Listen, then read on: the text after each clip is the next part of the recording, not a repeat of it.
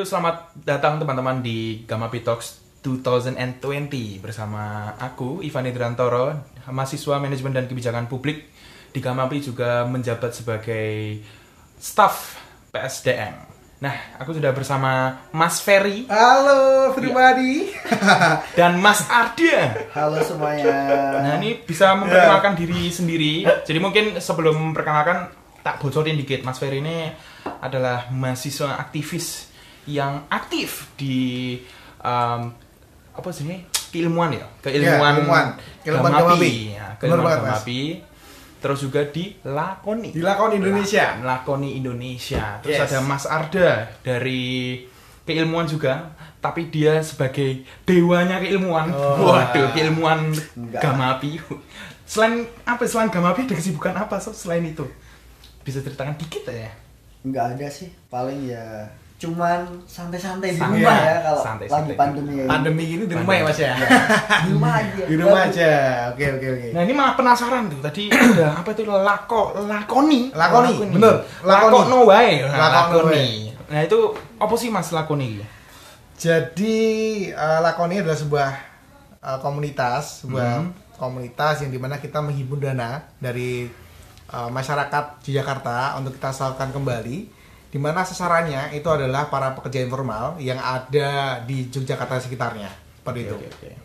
nah itu berarti sasarannya orang-orang umum ya semua Iya. ya orang-orang yang istilahnya Yang- apa ya sudah tidak mendapatkan pekerjaan popi Ya, eh, kita tahu bahwasanya pandemi ini sejak bulan Maret ya, Hmm. diumumkan pertama kali kasus bulan Maret, kemudian eh, nyampe Jogja itu sekitar bulan April dan tuh langsung eh, beberapa sektor ekonomi itu down semuanya, ya banyak pasti. PHK dan sebagainya. Kemudian apalagi kita kalau kita berbicara tentang pekerja informal, di mana dia mengharapkan upah harian, Hmm. kayak tukang beca, Betul. pedagang pasar, Ah, pedagang pasar. itu kan pasti Hmm. sangat terdampak dengan yang corona ini. Wah, nah, kita jelas. pengen membantu orang-orang yang ada di sana untuk sekedar mereka bisa menyambung hidup, untuk mereka bisa makan, untuk bisa istilahnya biar dapur tetap ngebul. Oke nah sebenarnya Oke. bi- biar bisa makan nah ini bantuannya itu dalam bentuk apa sih kayak mungkin beras atau uang cair atau gimana Uh, kalau bantuan kami, uh, karena kami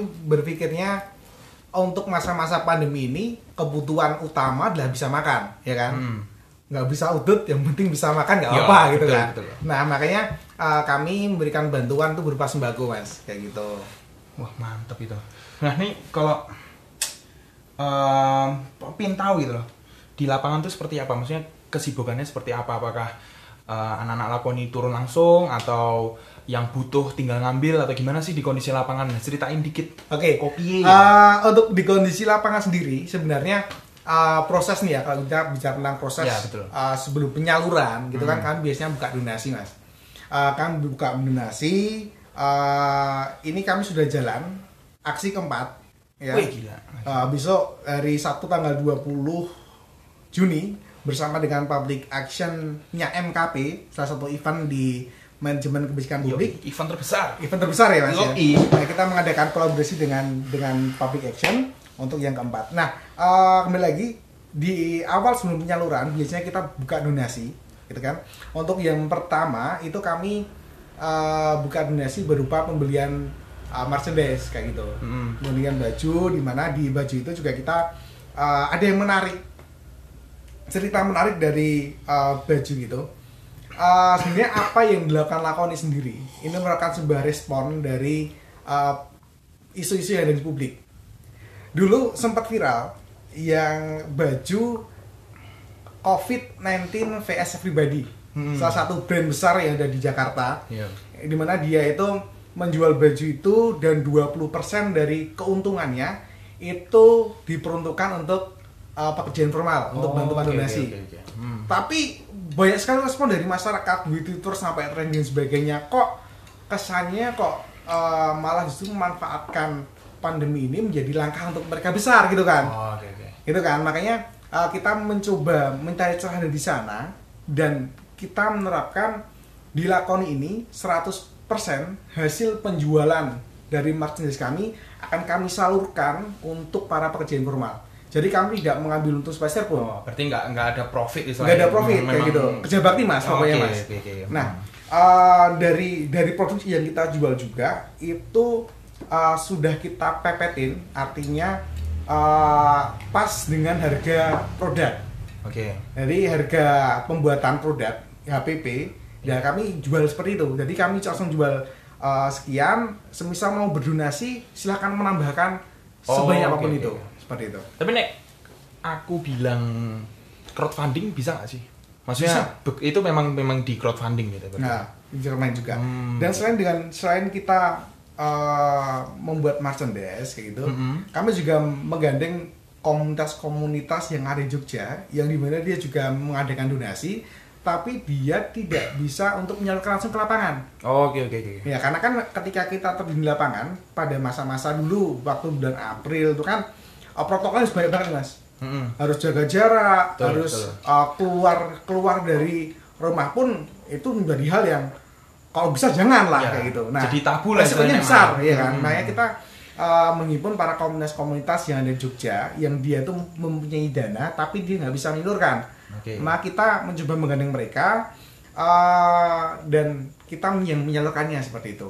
Oke oke oke. Nah m- makin menarik nih. Coba kalau kita sangkutkan dengan uh, teori-teori kepublikan. Nah, ini sudah bersama Mas Arda yang tadi ya sebagai dewanya keilmuan Gamapi. Nah mungkin Mas Arda bisa menjelaskan sedikit dulu apa sih uh, teori-teori yang bisa dimasukkan di uh, fenomena ini mungkin public interestnya seperti apa terus uh, public desknya seperti apa nah monggo Mas Arda Ya, em, gimana? ya? Saya coba mulai dengan apresiasi lah sama teman saya, Abang Very Friday. Dia adalah salah satu anak di keilmuan yang cukup cemerlang dalam hal aktivis begitu ya. Em, hal yang menarik dalam lakon ini adalah ketika mereka sekumpulan anak-anak muda yang Hmm. kemudian mayoritas masih mahasiswa gitu, mereka dapat melihat dan mengamati atau mengartikulasikan apa yang menjadi eh, public interest atau kepentingan publik itu apa sih kemudian ketika ada di tengah-tengah krisis seperti ini gitu Hmm. dan mereka mau menganggap itu ketika sekarang kita lihat eh, pemerintah bersama dengan kelembagaannya menghadapi krisis pandemi covid seperti ini kan cukup kalang kabut Iya. Hmm. ada berbagai hal yang menghambat mereka untuk bertindak secara cepat fleksibel dan katakanlah secara agile gitu ya Hmm. itu sangat susah. Nah, sedangkan di masa krisis pandemi COVID-19 ini kita butuh sekali gerakan yang sangat cepat untuk mampu mewujudkan preferensi-preferensi publik itu sendiri. oke. Dan ketika Lakoni ini mampu melihat bahwasannya sekarang ketika COVID-19 banyak lapangan pekerjaan yang kemudian terhenti, penerimaan eh, masyarakat menurun, kemudian itu menjadi diskurs diskurs eh, publik hari ini. Mereka mampu memberikan inovasi gebrakan baru bahwa Hmm. hari ini kepentingan publik adalah bagaimana masyarakat bisa makan Oke, oke. itu adalah salah satu syarat mereka mampu eh, memiliki ketahanan terhadap bencana ini yaitu adalah memberi pasokan makanan supaya mereka setidaknya bisa eh, bertahan hidup begitu kan nah pemerintah masih sibuk pada waktu itu untuk membuat eh, kesiapan kelembagaan yang siap regulasinya seperti apa supaya tidak Ya, melanggar hukum nah kepublikan baru ini datang bukan hanya di level pemerintah saja Yes. pemerintah saja bahwa Hmm. yang menciptakan eh, kepublikan publicness itu nggak cuma pemerintah ternyata betul, betul. bentuk baru pola publicness hari ini hadir di dalam eh, entitas-entitas masyarakat a whole community nah jadi kalau Koppel bilang administration is without borders jadi emang eh, diskurs tentang publicness ini ya memang bisa diciptakan oleh masyarakat masyarakat community NGO segala macam yang mereka dapat mereferensi eh, mencerminkan preferensi publik Berarti kalau kita ngomongin kepublikan tuh tidak hanya mengenai negara ya. Iya. Tidak, tidak. Jadi tidak terkekang di apa ya istilahnya ya. Negara tok yang bisa memenuhi kebutuhan-kebutuhan publik tapi juga uh, dari mungkin private sector dan sebagainya. ya contohnya Lakoni Iya, dia betul. mampu menciptakan publicness itu sendiri itu kan juga juga eh, kenapa ada manajemen kebijakan publik kan. Kita kan awalnya kan administrasi negara ya Mas ya. Betul, betul. Sekarang nih buat branding buat teman-teman eh, adik-adik yang kelas 3 SMA yang mau masuk ke Hmm. eh, perguruan tinggi Yang gitu bentar kan. lagi SPM nih, Juli Nah. nih SPM mereka. UTBK, sorry. iya. Jadi administrasi negara berubah menjadi manajemen kebijakan publik salah satunya tadi untuk eh, menampung bahwasanya publik itu nggak hanya tentang masalah kita mengurusi negara, nggak Ya. hanya tentang masalah pemerintah saja, Betul, melainkan betul. juga eh, elemen-elemen masyarakat di dalamnya seperti itu. Pokoknya kalau bisa dibilang eh, sebuah lembaga yang memenuhi kebutuhan publik berarti dia juga bisa dibilang sebagai eh, eh masuk ke dalam teori kepublikan berarti ya. Betul. Ya, Ya, ceritanya kayak gitu. Pokoknya intinya kepublikan tidak hanya terbatas terbatas, Terbatas di pada organisasi-organisasi Hmm, entitas nah. pemerintah ataupun private tapi ternyata di luar itu seperti community pun bisa Betul betul. Nah ini agak eh, nek teori terus kayak pusing itu. Coba aku mau nanya. Sebenarnya dengan adanya laku ini apakah mencerminkan bahwa pemerintah tidak eh, serius dalam me- apa ya istilahnya ya, memberdayakan tem- eh, masyarakat yang saat ini sedang kesulitan itu? Apakah seperti itu? Apakah karena dilihat, wah kok pemerintah ini kok kayak serius ini me- me- memenuhi kebutuhan masyarakat saat pandemi ini? Hmm. Ini Eh, sebenarnya juga yang mau saya tanyakan iya. se- eh, kepada Mas Ferry. Yoi. Sederhananya gini, Bang Fer. Em, apakah sebenarnya ketika solidaritas sosial itu kan menguat seperti Abang Ferry ini kan, Abang Ferry Friday ini membuat lakon itu banyak Hmm. yang ikut bersolidaritas. Apakah sebenarnya yang diinisiasi Abang Ferry ini adalah wacana distrust terhadap pemerintah karena pemerintah lamban Waduh. itu jadi sebuah hal yang sangat menarik untuk untuk untuk dibahas. Jadi teman-teman sebenarnya ini Gamapi Talks ya bukan Gamapi Julit. Wah. Mau juliti pemerintah. Nah lanjut lanjut Mas Ferry Mas. Ferry. Jadi hal yang yang menarik uh, yang sempat menjadi diskursus pada awal pandemi ini. Hmm. ketika pemerintah uh, itu mengambil kebijakan PSBB, kenapa kok nggak lockdown, kenapa nggak PSBB? Terus kemudian menyeruat wacana ya karena pemerintah nggak mampu untuk menanggung kebutuhan hidup masyarakatnya. Hmm. Uh, menurut saya pribadi gitu ya, menurut saya pribadi kita bisa melihat melihat ini menjadi dua dua dua hal. Apakah kita salah satunya ini merupakan bentuk ketidakmampuan ya ketidakmampuan dari pemerintah Hmm. untuk uh, membantu memenuhi kebutuhan masyarakatnya. Oh, Oh, Kemudian oke. kenapa muncul sebuah tagar rakyat bantu rakyat? Nah, itu Nah, dia. kenapa nggak negara bantu rakyat? Benar betul. Karena- Kenapa itu? ini. Karena menurut, menurut saya, menurut saya ya, menurut saya pribadi, karena memang yang terjadi seperti itu. Ketika kita menunggu menunggu pemerintah untuk untuk datang untuk membantu Hmm. pada dulu ya waktu waktu waktu awal Oh, itu hmm. kenapa ya karena pemerintah lambat untuk mereka bisa untuk mereka bisa langsung terjun ke masyarakat karena melalui- perlu butuh mulai proses birokrasi yang sangat panjang seperti itu dan shortcutnya adalah bagaimana rakyat itu bisa membantu rakyat Oke. di satu itu merupakan bentuk ketidakmampuan pemerintah dalam dalam uh, memenuhi kebutuhan masyarakat dan di satu sisi juga menunjukkan bahwasanya memang Indonesia ini Jogja ini solidaritas sosialnya memang sangat besar kayak gitu. oke. Hmm.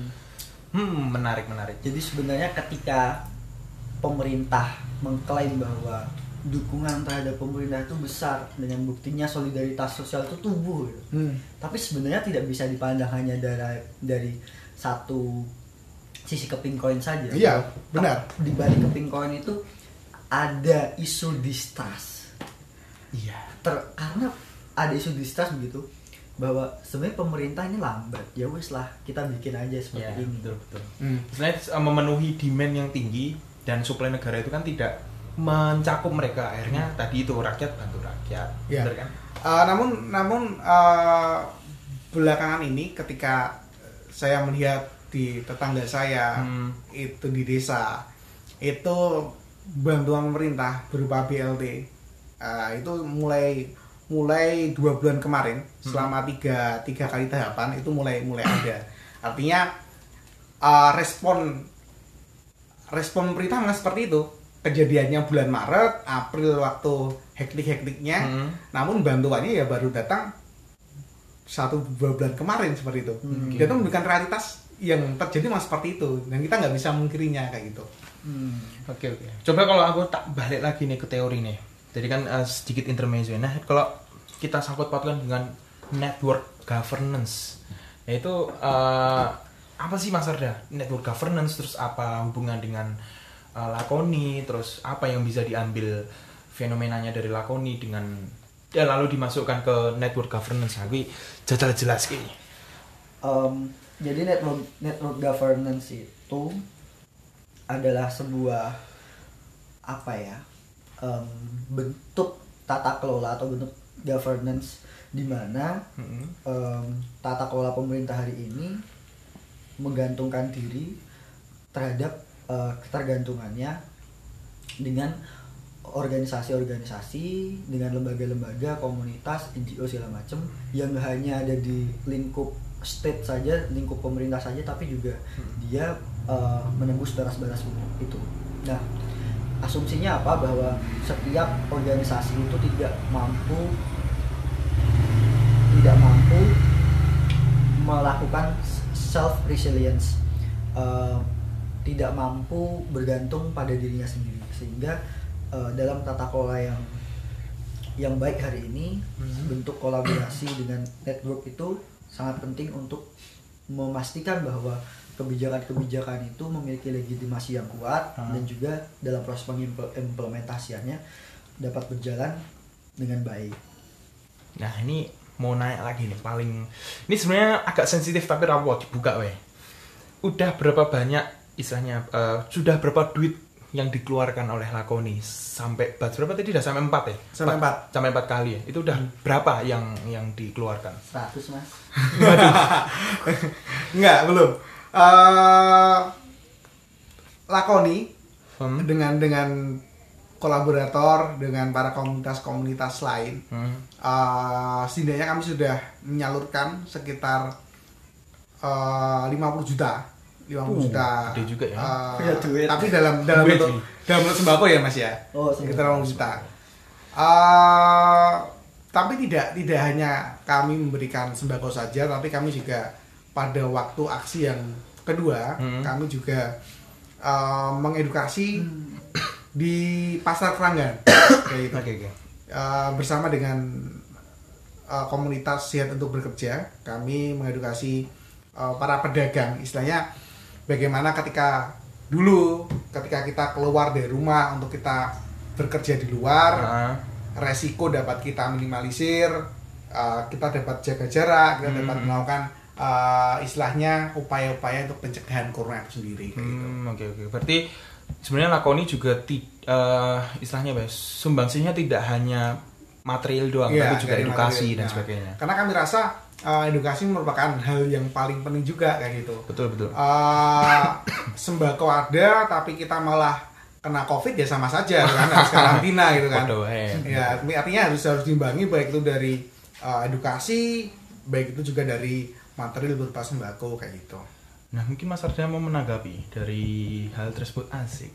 Ya, em, sebenarnya ketika saya melihat banyak fenomena-fenomena penguatan solidaritas sosial, misalkan Hmm. di tingkat RT RW desa kita sudah melakukan melakukan self regulating, ketika banyak orang di PHK, orang eh, di desa kemudian mulai membuat eh, kebijakan-kebijakan sendiri bagaimana mereka mampu menjaga ketahanan komunitas mereka terhadap bencana Hmm. kemudian juga kemudian juga bagaimana kemudian fenomena-fenomena misalkan Jogotongo di Jawa Tengah itu Yes. dapat berjalan Oh, dengan oke. bagus itu kan hal-hal yang secara otonom tumbuh di akar rumput begitu kan tapi yang sangat saya lihat sangat disayangkan adalah ketika organisasi-organisasi atau komunitas-komunitas yang secara mandiri membuat kebijakan itu dan membuat uh, community resilience sendiri itu tidak terhubung dengan jejaring network pemerintah dalam Hmm. penanganan COVID ini. Em, kita bisa lihat sebenarnya peluang yang bisa diambil ketika kita melihat ini dalam konteks network governance gitu ya seperti yang telah disinggung di awal tadi Em, bagaimana kemudian mereka bisa masuk ke dalam network tersebut Hmm. ketika misalkan suatu organ suatu komunitas memiliki uh, kebijakan mereka sendiri-sendiri dalam penanganan covid. Artinya dalam komunitas tersebut memiliki suatu semangat gotong royong yang tinggi. Orang memiliki uh, empati memiliki simpati bahwa mereka sedang bersama-sama melawan suatu masalah gitu. Mereka memiliki keterikatan secara emosional. Nah ketika komunitas-komunitas ini terhubung dengan pemerintah dan jalur edukasi langsung dari pemerintah itu kan kalau secara langsung ke masyarakat kan sering kali mental. Hmm. Nah kalau misalkan bayangkan kalau misalkan komunitas-komunitas seperti ini terhubung dengan pemerintah, terkoordinasi oleh dengan pemerintah, bagaimana kemudian edukasi itu bisa ditransfer melalui komunitas-komunitas seperti ini Oke, oke. dan kemudian dari komunitas-komunitas seperti ini bisa memberikan edukasi dengan cara mereka. Nah akan lebih efektif tersampaikan karena mereka lebih memiliki hubungan emosional yang Nah, lebih kuat di betul, dalam betul. situ. Nah sayangnya ketika kita melihat secara network governance hari ini tuh kan kita dibagi uh, networknya itu kan dibagi central network dan peripheral network Hmm. central network itu ya yang uh, berkoordinasi secara intensif dengan pemerintah misalkan Pusat gitu ya. ya di pusat misalkan lembaga pemerintah lembaga pemerintah kementerian kemudian yang penanganan bencana pokoknya lembaga-lembaga pemerintah seperti itu Oke, oke, oke. sedangkan di peripheral itu adalah orang-orang yang jauh dari eh, dari pusat Hmm. apa itu pusat eh, Pemerintah. pemerintah gitu ya bisa kita lihat sebenarnya adalah orang-orang seperti NGO segala macam Hmm. seperti itu nah sering kali permasalahan dalam skema network governance ini adalah membangun trust antara yang di peripheral network dengan di central net Oh. network karena di central network ini komunikasinya lebih intensif sedangkan yang di peripheral ini Hmm. jarang sekali tersentuh Oke. Nah, ketika misalkan pemerintah bisa berkoordinasi dengan baik dengan peripheral network ini seperti Komnas-Komnas seperti itu, saya aku rasa eh, proses edukasi itu Ya. akan lebih nyampe ke Hmm, masyarakat. Itu karena tadi ikatan emosional yang sangat kuat. gitu. Hmm. Dan kemudian yang kedua adalah bagaimana kemudian support terhadap em, resource untuk memperpanjang resilience komunitas mereka Hmm. karena makin lama-lama kan resource di daerah mereka juga bakal Hmm, berkurang kan? iya. Nah itu bagaimana kemudian pemerintah dapat menjaga itu. Nah itu sih menurutku. Eh, Dan ini yang aku mau tanyakan kepada Mas Ferry, sebenarnya butuh nggak sih lembaga-lembaga komunitas seperti Mas Ferry ini eh, disentuh oleh pemerintah Iya. untuk hal-hal terkait dikoordinasikan seperti ini? Atau sebelumnya udah Nah, apakah udah pernah Pemerintah saya udah pernah. melirik wah Melirik. lakoni terus pemerintah memberikan apa Ah. suntikan dana mungkin suntikan bantuan secara tenaga atau gimana pernah nggak sih? Hmm, pernah belum? Eh, kalau secara lakoni sendiri, karena mungkin eh, lakoni bukan belum belum menjadi sebuah eh, komunitas ataupun sebuah platform yang besar ya, jadi belum belum belum pernah belum pernah ada lirikan dari dari pemerintah. Tapi kami juga ketika melihat dari eh, komunitas-komunitas lain pun kayaknya eh, pemerintah sedikit naif deh untuk untuk untuk coba menggandeng para komunitas-komunitas. Walaupun sebenarnya ketika uh, pemerintah itu coba menggandeng uh, komunitas-komunitas, para NGO dan sebagainya, justru uh, kerja kita bakal lebih lebih terorganisir, Iya. gitu kan? Lebih terorganisir dan juga uh, yang tahu lapangan itu adalah orang-orang yang di bawah juga. Iya, Artinya betul, para komunitas-komunitas, NGO dan sebagainya ada orang yang paham lapangan, paham yang bisa memetakan, oh ini kebutuhannya seperti keren. ini, Inilah seperti ini, istilahnya apa? seperti, seperti ini, kayak level gitu. birokrasi. Iya, kayak gitu. Mereka yang paham dengan kondisi lapangan, seperti apa demand-nya, terus Hmm. seperti apa ya seperti apa kebutuhannya lah, apa yang Hmm. dibutuhkan oleh masyarakat. Dan uh, LSM LSM ini komunitas ini merupakan tenaga yang murah gitu loh. Artinya pemerintah tuh nggak perlu membayar gaji, nggak usah. Nggak usah. Nggak nggak kayak kerja kantoran kan. Iya. Kalau PNS kan mesti ya uh, pemerintah untuk dia kerja harus ngasih gaji. Iya. Istilahnya seperti itu kasarannya. Hmm. Tapi kalau kita bisa tentang NGO, bisa tentang komunitas, nggak dibayar pun mereka jalan. Mereka siap bekerja, Karena gitu memang ini ya mungkin apa namanya dasarnya sendiri dari hati, dari Nah. solidaritas, dari eh, apa namanya melihat bahwa ada istilahnya teman-temanku ki membutuhkan gitu loh masuk Iya. aku orang gitu kan berarti mereka nggak nggak istilahnya tidak profit oriented Hmm. istilahnya benar-benar Nah, oleh karena itulah pemerintah ya, mbok jangan naif-naif banget dalam artian ayo mulai gandeng uh, komunitas-komunitas. Jogja ini banyak banget loh mas komunitas-komunitasnya. apa itu Uh, baik dari mahasiswa, kalau mahasiswa ada solidaritas apa namanya mas? tangan Solidaritas itu pangan ya, Jogja. ya? SP- SPJ atau apa ya, Ya, SPJ solidaritas tangan Jogja, Jogja. Kemudian dari artis-artis juga, artis juga kesenian, pekerja event juga ada. oh ya Kayak gitu, jahit bersama juga ada. Artinya Wah, iya. sebenarnya banyak sekali uh, komunitas-komunitas yang ada di Jogja ini dengan segmennya masing-masing itu bisa banget sama pemerintah digandeng yuk Uh, Betul, kita duduk bareng yuk ini kira-kira uh, yang lagi dibutuhin masyarakat yang diubah tuh apa? Yuk kita bikin bareng kayak gitu. Itu harusnya perlu dilakukan oleh Iya sih, pemerintah sebenarnya pemerintah tuh Nah aku lihat ya, sebenarnya pemerintah tinggal nanya aja nih sama teman-teman uh, komunitas Apa sih yang dibutuhin masyarakat gitu loh. Hmm. Karena mereka sendiri kalau justru harus turun lapangan kan istilahnya harus ngeluarin dana operasional lagi. Iya. Harusnya, iya bener kan? Harusnya Ah. memanfaatkan teman-teman komunitas nih apa sih yang dibutuhkan? Nah tinggal kasih suntik-suntik gitu ya. Iya. Nah tadi kan itu ngomongin bahwa di awal-awal pandemi ini kan demandnya sangat tinggi kebutuhannya dan sebagainya. Kalau untuk sekarang ini apakah mulai mendingan atau sama aja? Atau malah justru lebih buruk? Uh, kalau yang terjadi uh, pada saat ini di mana uh, mungkin sekarang sudah ada kelonggaran ya. Istilahnya kita uh, ada di masa transisi new normal kayak gitu. Mm. Uh, kalau kita lihat di Jogja sendiri uh, beberapa pun di Jakarta Jakarta sudah uh, Ya, 18 mall sektor-sektor bisnis sudah buka. sudah mulai buka. Iya, artinya uh, memang mau nggak mau memang ekonomi harus harus tetap jalan, jalan gitu. benar, Makanya uh, terpaksa tidak terpaksa memang harus harus mulai ada kelonggaran kayak gitu. Nah. Nah, tapi yang terjadi di Jogja sekarang ini ya uh, mulai sektor ekonomi mulai berapa sudah tumbuh tetapi uh, kalau kita bicara tentang sektor pariwisata di mana Jogja ini uh, kalau kita ngomongin pariwisata di Indonesia ya salah satunya Jogja kan Ya betul. budaya dan sebagainya sangat kuat. Nah, yang terjadi salah satu permasalahan Jogja ini yaitu eh, sektor-sektor pariwisata belum ada dibuka kayak gitu. Ya. Sejak bulan Maret 25 Maret salah satunya itu di tebing Breksi Mm-mm. itu tutup semua para pekerja Wah. kantinnya bersih-bersih jeep dan sebagainya mereka total nggak mereka nggak bisa bekerja kayak gitu oleh karena itu besok pada tanggal 20 Juni bersama dengan Public Action itu Oke. kita akan mengadakan aksi di sana kita akan Oh, membantu oke.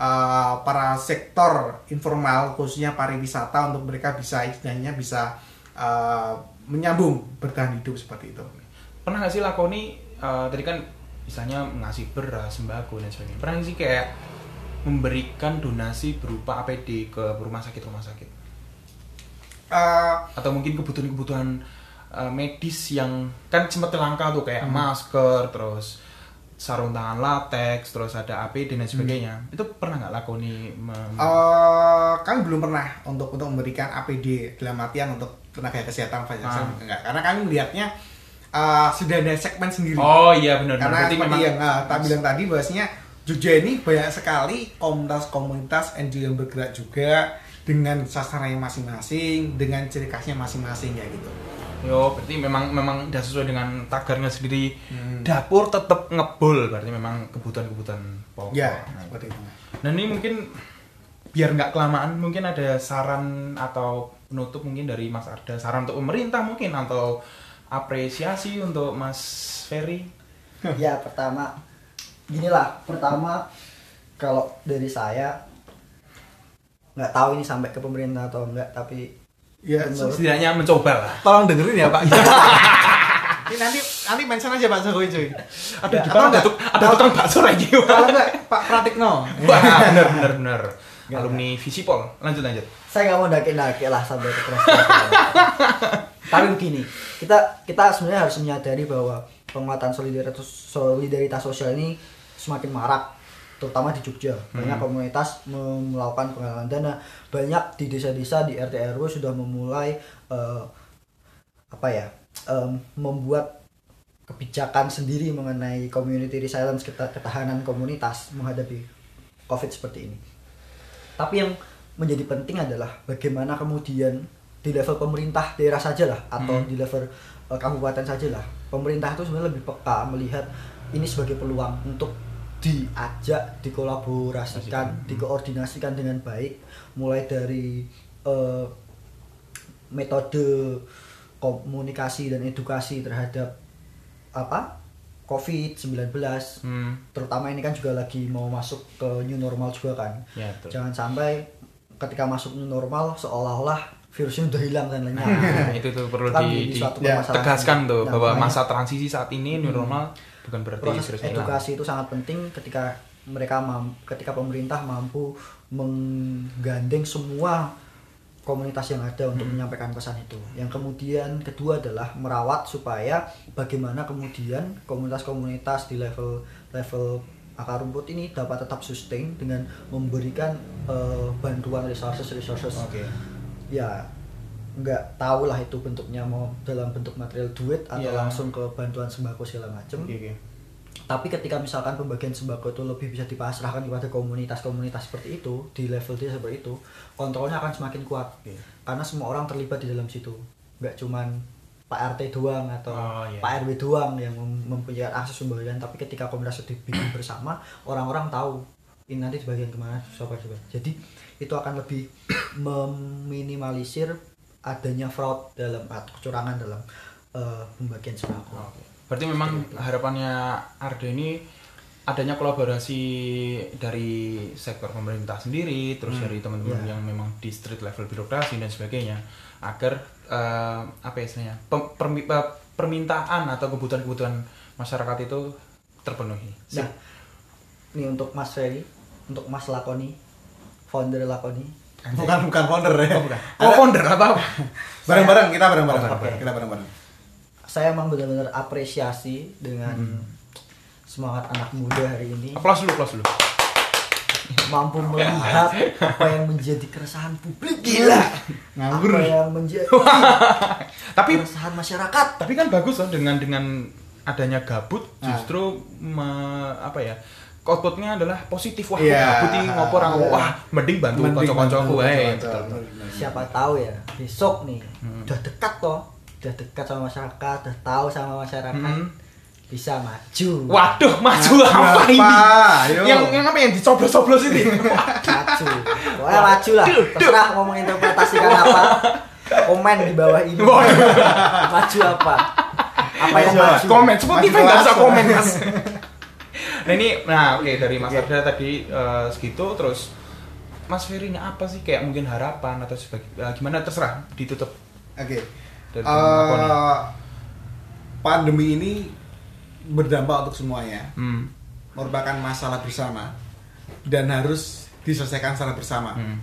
Pemerintah jangan pernah naif Hmm. untuk menggandeng komunitas-komunitas yang ada di grassroots, yang ada di bawah untuk bisa membantu mereka seperti itu.